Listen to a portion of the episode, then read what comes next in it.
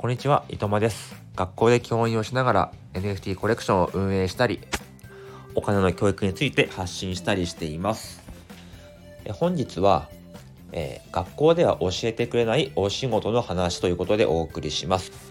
えーここでいいお仕事というのは、えーいわゆる、えワークとか、ジョブとか、そういう意味ではなくて、え推しですね。自分の好きなものに対しても熱狂的になる、熱狂的な行動をするという推し活ですね。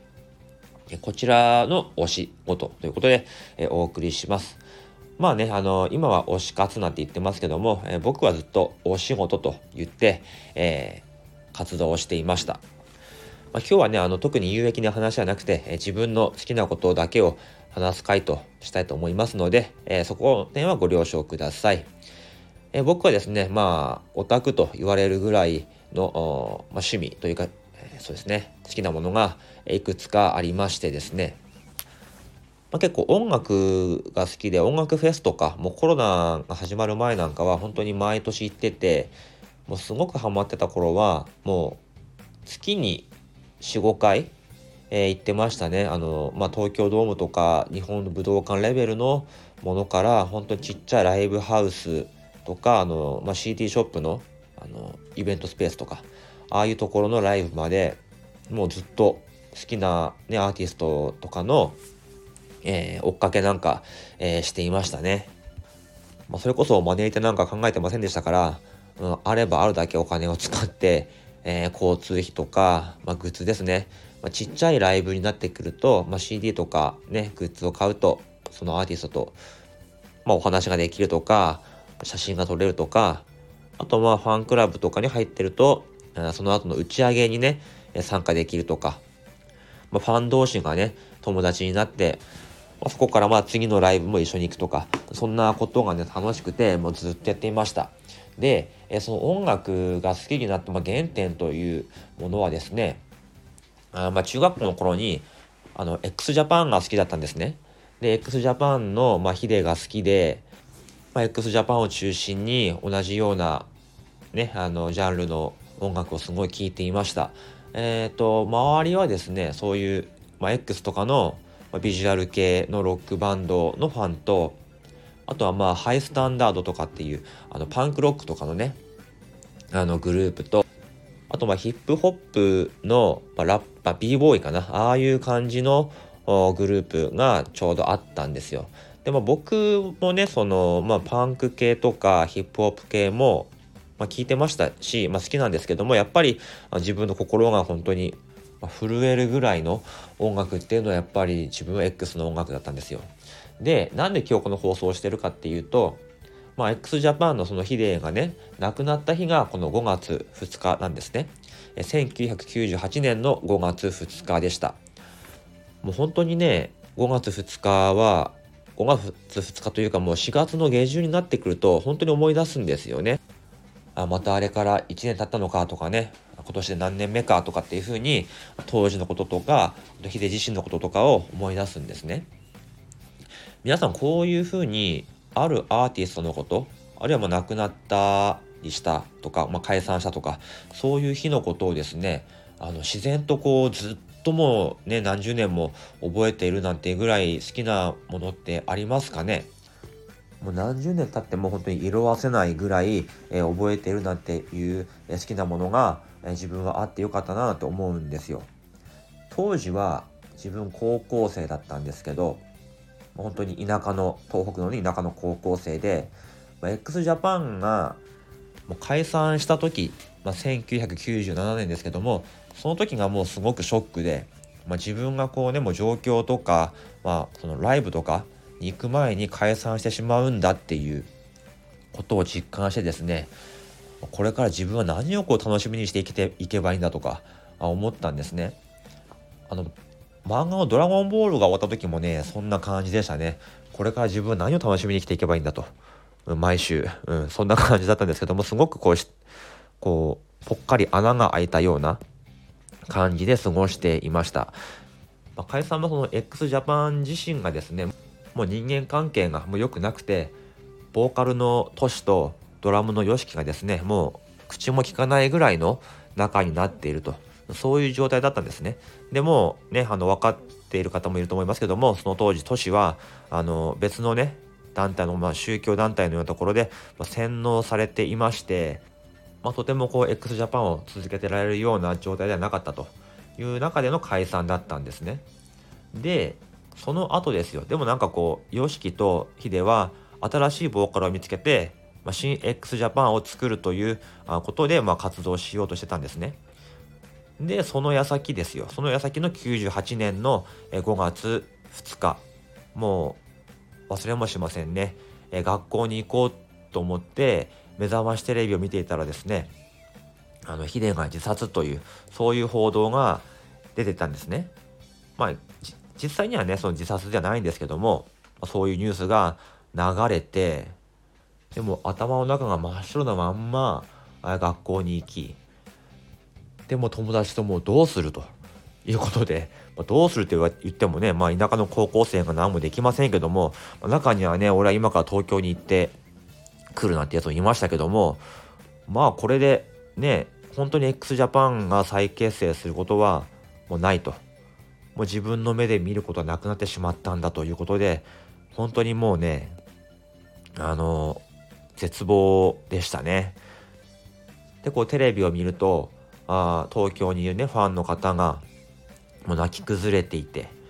でもうでお葬式なんか多分あれですかね日本のこれまでの築地本願寺というとこであの葬儀が行われたんですけども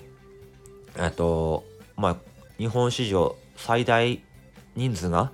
集まったと言われていますね。でそれが元で後追いでね、えー、死んでしまうようなファンもいたりするなんてそんなことがあったんですね。